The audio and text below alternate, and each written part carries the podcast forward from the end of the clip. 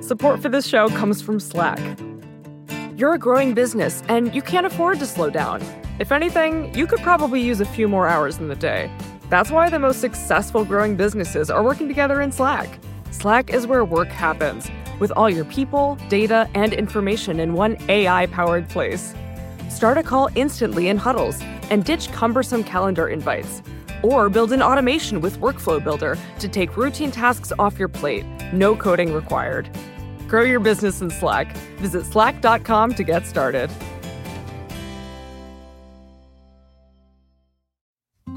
Support for this show comes from Sylvan Learning. When children love learning, they can tackle any challenge life throws at them. Sylvan's Insight Assessment can help you determine if your child is ready for what's ahead.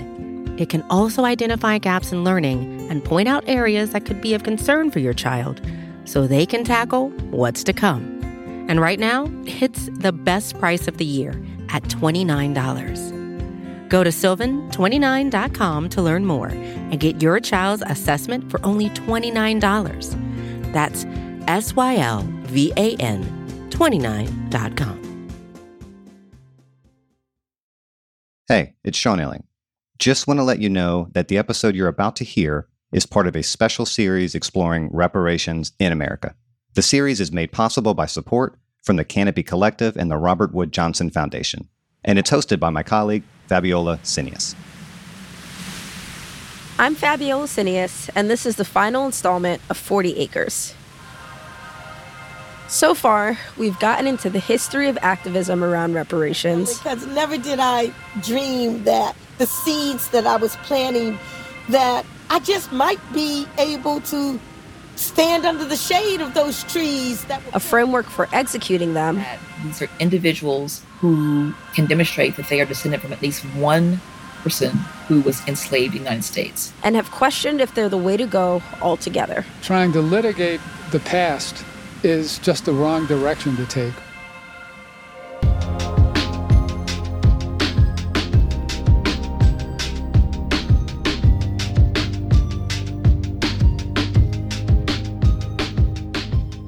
Today, we're getting less theoretical and looking at smaller local efforts of reparatory justice already underway around the country and the money that's funding them. That brings us to California, specifically Bruce's Beach. So, Bruce's Beach is a couple of things. Folks know it as the park in Manhattan Beach that was named Bruce's Beach back in 2007. That's Kavon Ward. She's the founder and CEO of Where's My Land. It's a new organization that's putting pressure on localities to return land that was stolen from Black people.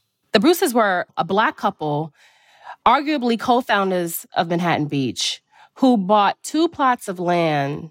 Charles worked as a dining car chef on the train between LA and Salt Lake City while Willa owned and managed their resort, known as Bruce's Beach, which was among the first oceanfront properties here that was owned by and servicing Black residents. It was essentially a resort, a beachfront resort that a lot of Black folks went to because they didn't have access to beach communities anywhere else, specifically up and down the West Coast.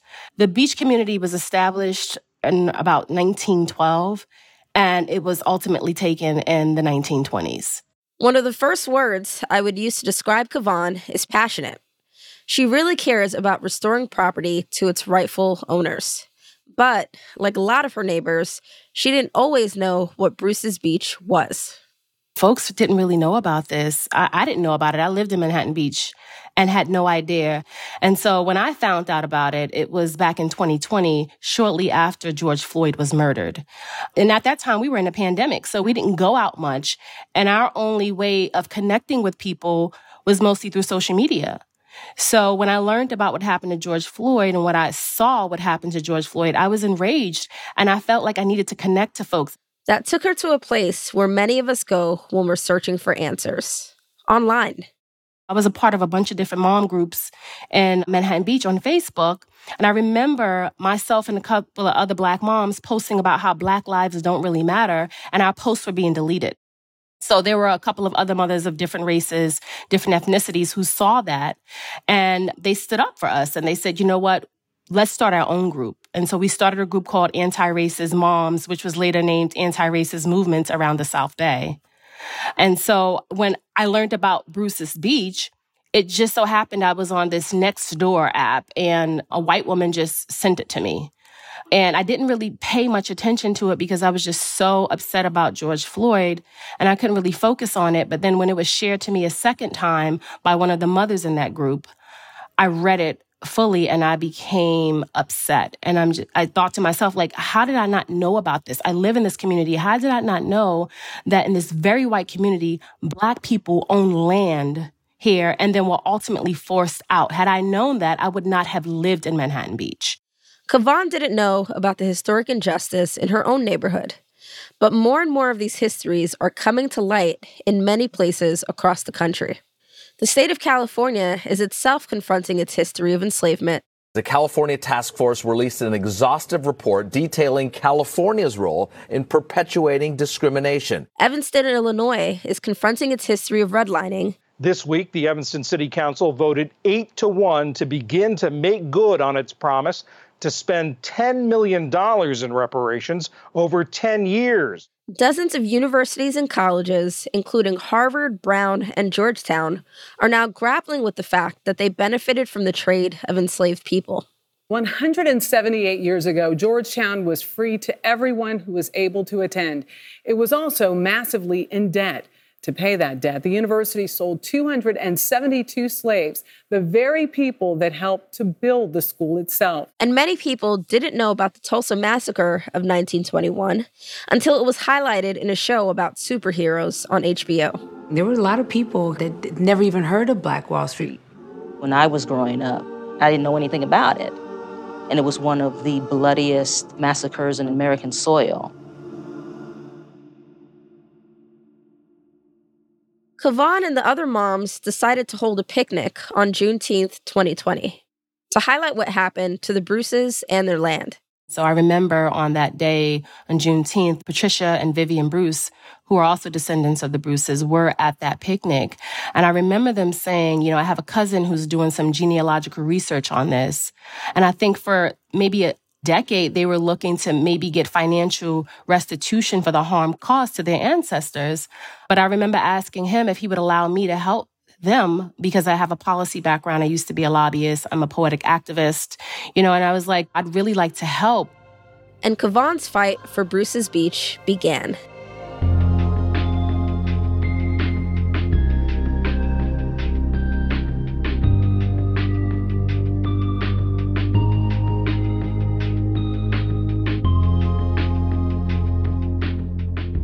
Break, the search to figure out who exactly had the power to return the land.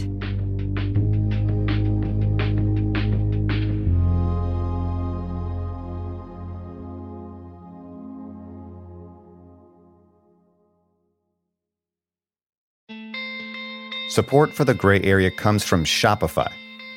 Imagine an action movie where the hero has to sell 1,000 Barbra Streisand t shirts in 72 hours to save a major American city. Save the city from what exactly? That's for audiences to decide. But how would they do it? They'd use Shopify. Shopify is the global commerce platform flexible enough to help your business sell at every stage of growth. Whether you're the main character in a tentpole action movie or the real life CEO of a multinational company. No matter what you're making, Shopify can help you sell it. From their all in one e commerce platform to their in person point of sale system, Shopify offers the flexibility to support your operation. They also offer something called Shopify Magic, an AI powered helper created to help you stress less and sell more. Try it for yourself. You can sign up for a $1 per month trial period at shopify.com slash Vox. You can go to shopify.com slash Vox now to grow your business, no matter what stage you're in. Shopify.com slash Vox.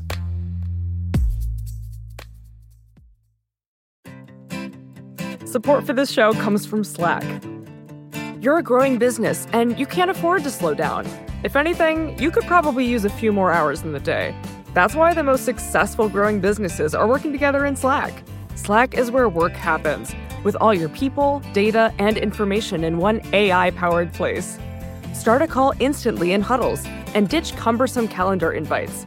Or build an automation with Workflow Builder to take routine tasks off your plate. No coding required. Grow your business in Slack. Visit slack.com to get started.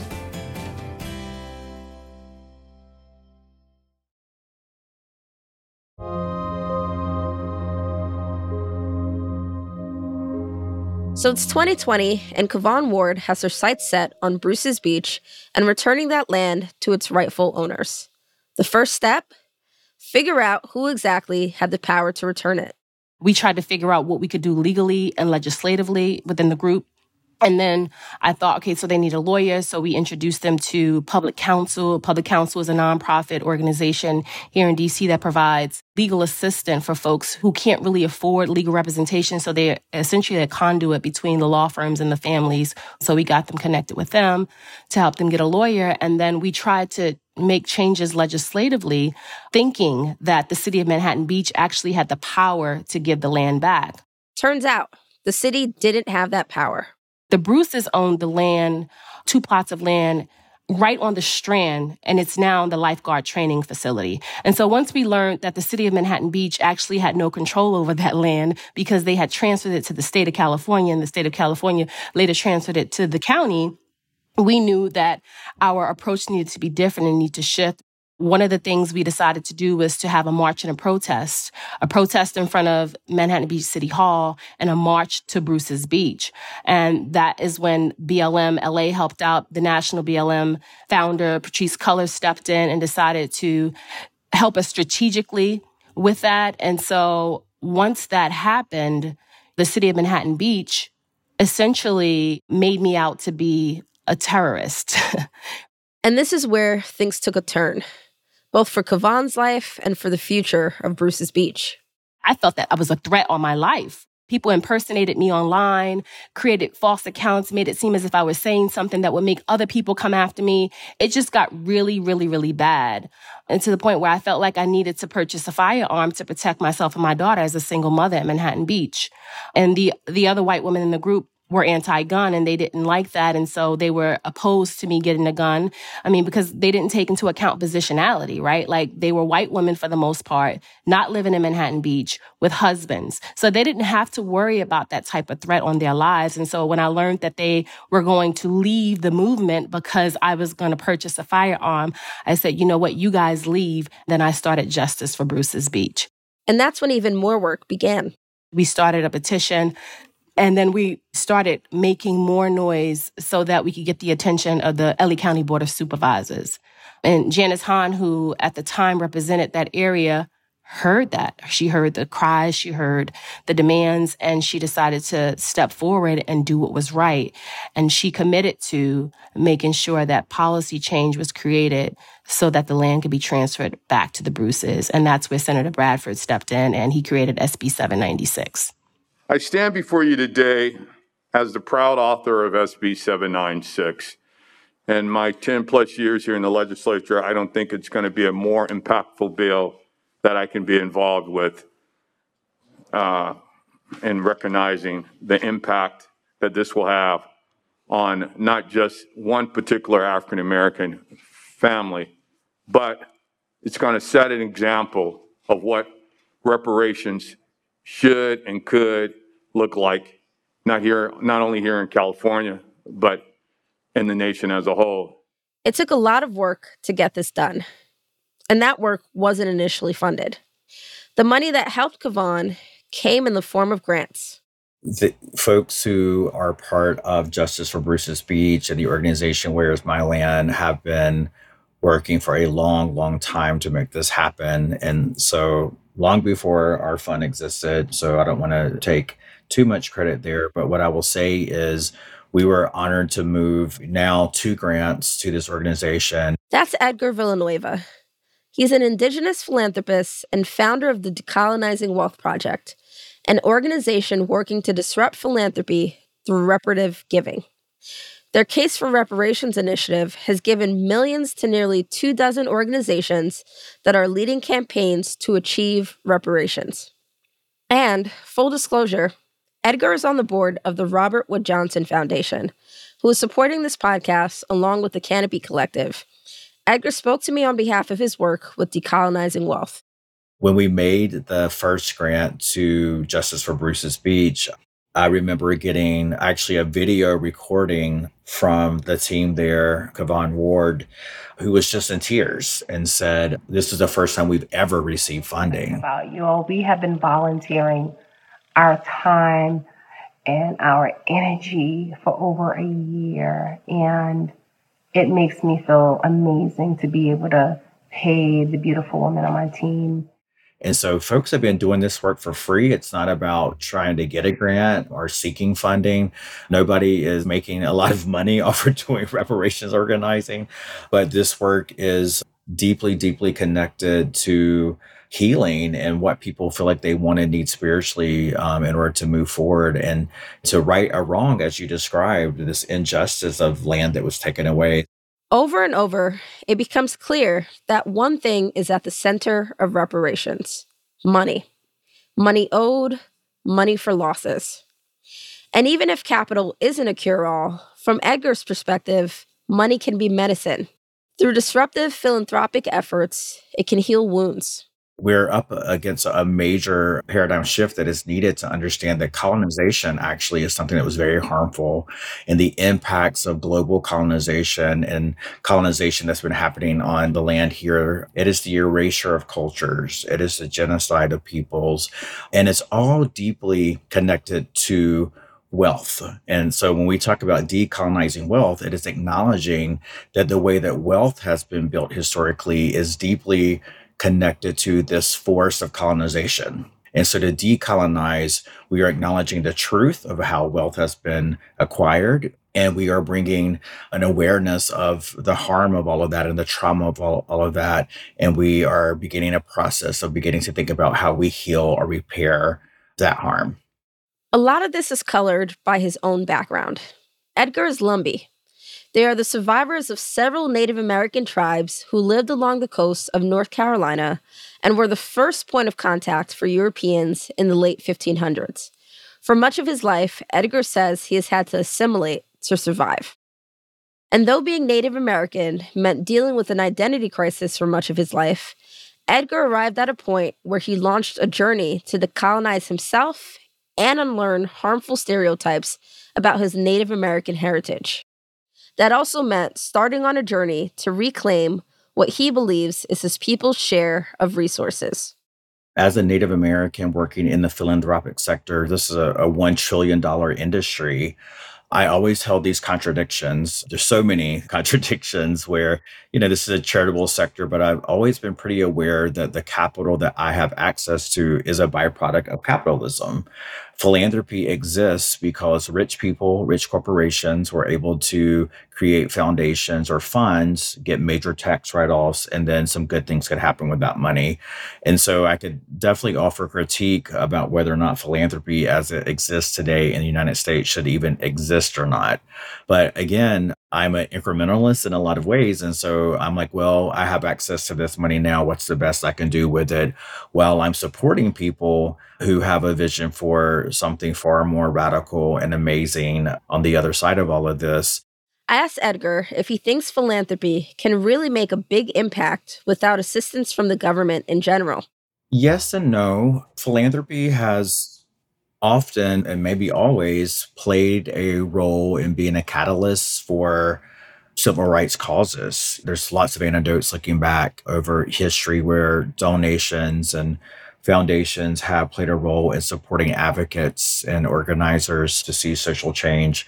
But it is a small fraction of the amount of money and resources and power that is held by the federal government. So I see philanthropy as a catalyst in the fund that we've created, the Case for Reparations Fund, that is fueled by foundations and donors who have supported us in moving the $4 million so far, those funds have been highly impactful, highly impactful. And the foundations who are taking on our reparative philanthropy sort of lens have really shifted significant resources to community in a whole new way. I had a lot of discomfort as a Native person not being able to view institutional philanthropy or practice grant making in a way that aligned with those values. And over time, I got physically sick because of the contradictions. Like, I didn't even know if I could do this work. I felt like I was a part of something that was not having as much impact as it should because there wasn't a truth telling process around what was really really happening. Some folks say that philanthropy is sort of like uh, reputation laundering in some ways and the only approach i know to move forward is to tell the truth about it right? There's a lot of things we cannot undo and this wealth is here now part of this is really coming to terms with history and we've all inherited this history that we've got to take ownership of. We need to tell the truth. We need to name the pain. We need to sit in the grief around that and then we need to think about well what can we do today with all of this wealth in the form of repair? The role of money in this fight is complicated but for all the ongoing conversations kavon really appreciated the help we got our first grant from Decolonizing Wealth right after the bill was signed, and it was for Justice for Bruce's Beach. So, what we were allowed to do was to take some of those funds to help start Where Is My Land. We used it as seed money for Where Is My Land, and they essentially just gave us another round of funds so that we can keep hiring the people that we need. One of the things that people don't understand is that Black people are tired of working for free. We are not your slaves anymore. Yes, we're doing great work, but it comes at an expense. We need to live above the poverty line. And so the funds are important because it allows for me to ramp up and hire the people I need to to implement my vision. What they're saying is we're going to give you this money and we trust that you as a black person will use it to do what you need to do to get what it is that black people need.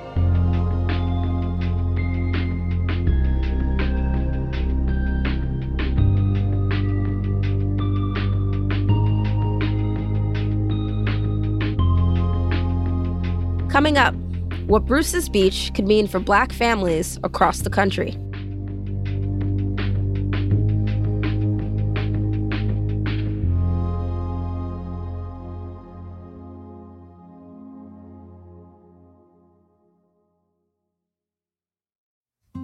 Support for this show comes from Sylvan Learning. As a parent, you want your child to have every opportunity, but giving them the tools they need to tackle every challenge that takes a team. Now more than ever, educational support tailored exactly to what your child needs can make all the difference. That's why parents have trusted Sylvan Learning for 45 years as the ultimate teammate in their child's educational journey, instilling in them a love for learning and a passion for reaching the next level. And Sylvan's Insight Assessment can identify gaps in learning and areas that could be of concern for your child. It's a 360 degree view into your child's learning that you can't find anywhere else and helps ensure that your child didn't miss something in school that might put them at a disadvantage in the future. And right now, it's the best price of the year at $29. Go to sylvan29.com to learn more and get your child's assessment for only $29. That's S Y L V A N 29.com.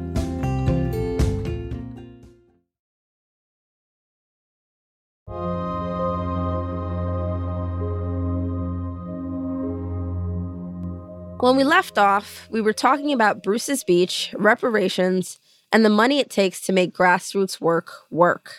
Here's Edgar Villanueva. When we look at data specifically for the Black community, we know that it would take 200 years for the average Black family to have the same amount of wealth as the average white family. That comes specifically as a result of what has happened in the history of the United States around slavery poverty in this country as it exists exists as a product of public policy and theft. And all of that has been facilitated by white supremacy.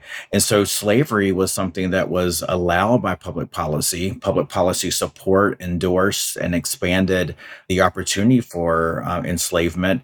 And then it also came about by theft. You know, in this country's history, literally bodies were stolen, were taken. Literally, land was taken from indigenous folks. And all of this was happening because of this ideology of white supremacy which allowed folks to see Black and other folks as less than human.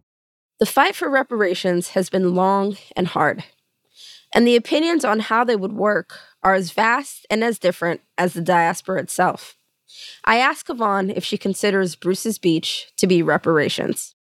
So technically, this is repairing a harm, but it's not based off of what the definition within the movement is. Within the movement, folks are saying, you know, this is for descendants of slaves who were held back as a result of a failed Reconstruction era and the Jim Crow era and all those things. But this is not about enslaved people not having the opportunity. These people, despite their ancestors being enslaved, were able to own land and create a successful business. So if you look at it that way, this is not reparations. This is reparative justice. This is returning what was taken from a people. I don't know if the movement believes that this should be included in it, but in either case, you know, it doesn't matter to me. I'm just focused on getting land back to Black people where land was pillaged from them. One of the things that's unique about Bruce's Beach is that there was a paper trail of ownership over the decades. It's obvious that this land, worth $21 million today, belongs to this family. I ask Kavon how she sees this being replicated in other places. I feel hopeful because I feel like there are enough people within power who are willing to do the right thing. And I think that Black people are becoming more conscious of what happened to us in the past and are wanting to do something because they understand that unless we create some policy change to correct past harms, we will continue to be harmed. And so while the Bruce's case was special in that, like you said, there was a paper trail, there was evidence. There are a lot of cases. We have about 500 cases now in my organization of people who have had land stolen from them. And in some cases, they can't prove it because paperwork was burned down. Things are not available electronically. There's just so many barriers and roadblocks there that prevent Black people from proving that they own land despite oral history and despite them having, even some of them having deeds passed down in Bibles. You know, despite all of that, they have not had any justice. And the sad part about it is that in most of these states, specifically Mississippi and Alabama, they have the proof. They've gone to the court to fight for their land back and were met with, with resistance. They have no more remedy to go after in the courts because they've exhausted all of them. And so they can't appeal anymore. And so here they sit with this evidence within a state, a racist state that refuses to do anything to correct that harm. For Edgar, reparations are a necessary part of righting past wrongs, but there's an emotional and even spiritual aspect to them as well. Edgar believes that there are seven steps to healing. The seven steps are grounded in indigenous wisdom and practice. And it begins with the first step being grieve. And grieve is about stopping and feeling the hurts that we've endured. The second step is apologize, apologizing for the hurts that we've caused, really taking ownership for what has gone down and making real commitments to the truth of what has happened. The third step is listen Listening is about acknowledging the wisdom of folks who have been exploited and have been excluded by the system in history, and really understanding that those of us who have possess exactly the perspective and wisdom that's needed to fix it. It's then we can get to the fourth step of relate. And relate is sharing our whole selves with each other and understanding that we don't have to agree in order to respect each other. The next step is represent. Represent is about building whole new decision making tables rather than setting token places at the colonial tables as an afterthought. And then the last two steps, invest and repair, are really very action oriented and really connect to the idea of reparations. Invest is about putting all of our money where our values are. And this is where, you know, I'll use philanthropy as an example It's not just about making good grants or giving some money to Black organizations, but it's also thinking about all the other money, the endowments, the investment funds. Where are we putting money that is building wealth that may continue to be harming people? And then finally, repair is using money to heal where people are hurting and to stop more hurt from happening. And this is when we really get into the place of using money as medicine and paying reparations and really allowing folks to exercise their own self determination and how they use resources. It's also participating in commitments of policy change that ensure that that harm does not happen to those people anymore.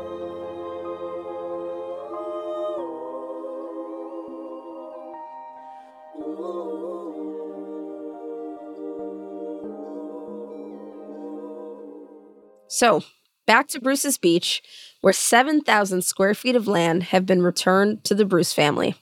I asked Kavon what it was like when she succeeded. When it happened, you know, people always ask, like, did you believe that this would happen? And in my spirit and in my soul, yes, I've always believed it could happen. I believed it could happen on that first day on Juneteenth 2020 when I said I wanted it to happen. I believed it could happen. So, depending on your definition of reparations, they are happening. In some corners of the country, the 40 acre promise is being made good for some people. But Kavon says that's not enough. There's a big push on a national level, but still, Joe Biden isn't doing what he needs to do.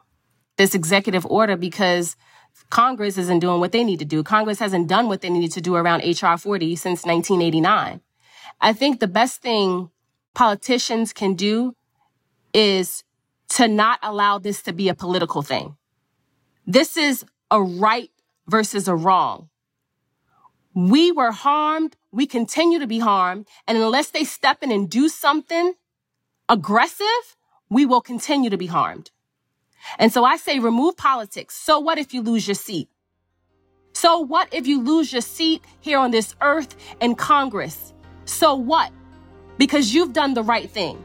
And it's time for politicians to look at it from a bigger, a higher level, a spiritual level.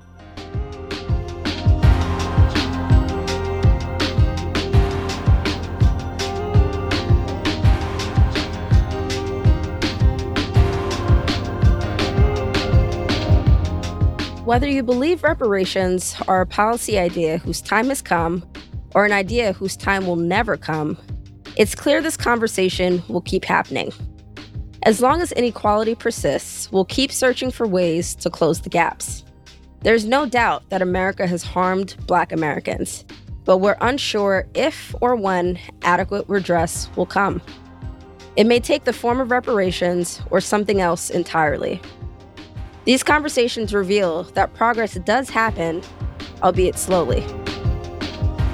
Thanks so much for listening. This episode was produced by Jonquilyn Hill. The Vox Conversations team includes Eric Janikis and Amy Drozdowska. Patrick Boyd mixed and mastered this episode, and A.M. Hall is our deputy editorial director.